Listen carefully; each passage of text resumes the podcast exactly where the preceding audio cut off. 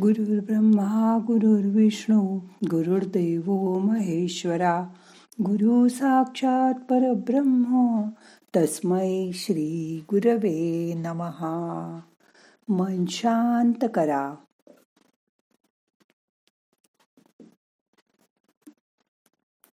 मोठा श्वास घ्या सोडा. पाठ मान खांदे सैल करा.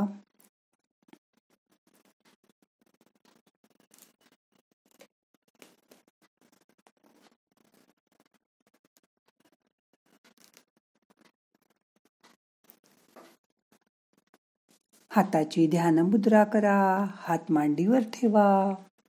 आज आपली किंमत काय आहे हे ध्यानात आपल्याला बघायचे मन शांत करा.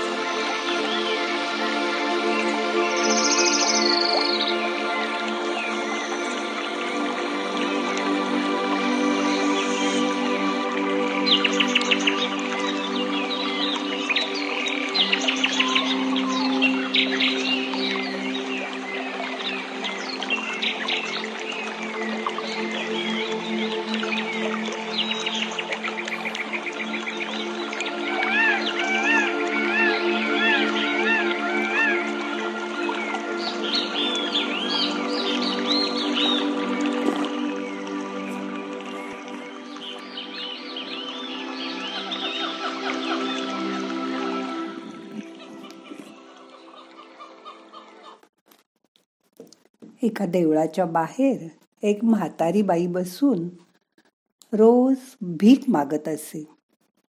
एकदा एक महात्मा तिथून जात होते. ते तिला म्हणाले आजीबाई तुम्ही अशी दाराशी बसून भीक का मागता? तुला तर मुलगा आहे.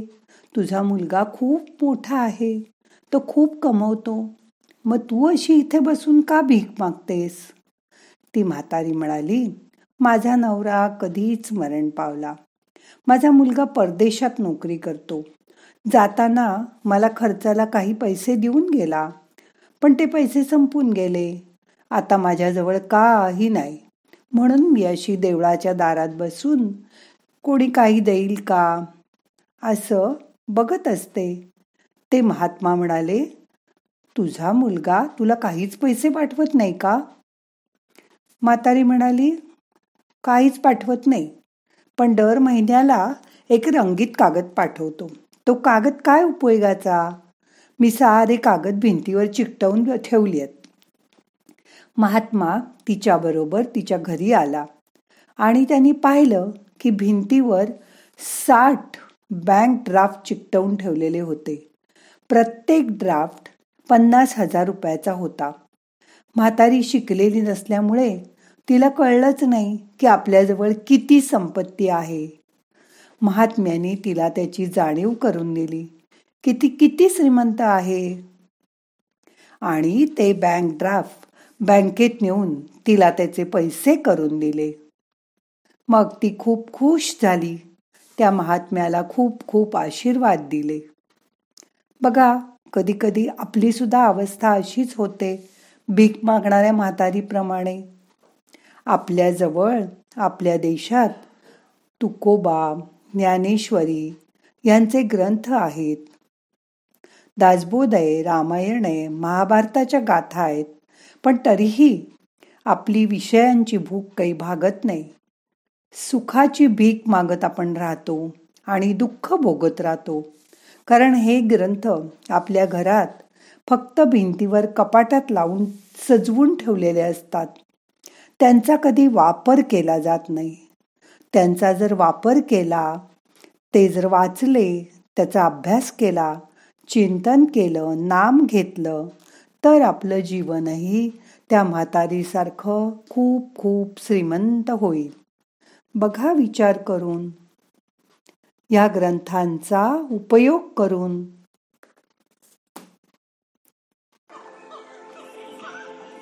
मन शांत करा. दोन मिनटं शांत बसा.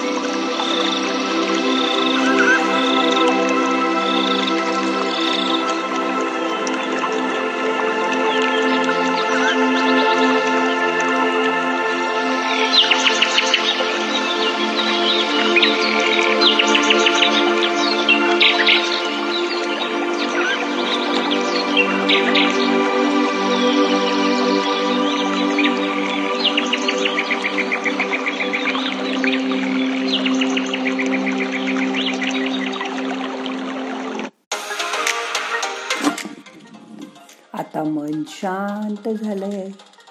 आता आजचं ध्यान आपल्याला संपवायचं आहे. प्रार्थना म्हणूया.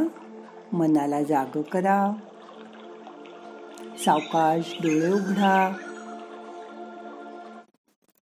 नाहम करता हरि करता हरि करता हि केवलम. ओम शांती शांती शांती.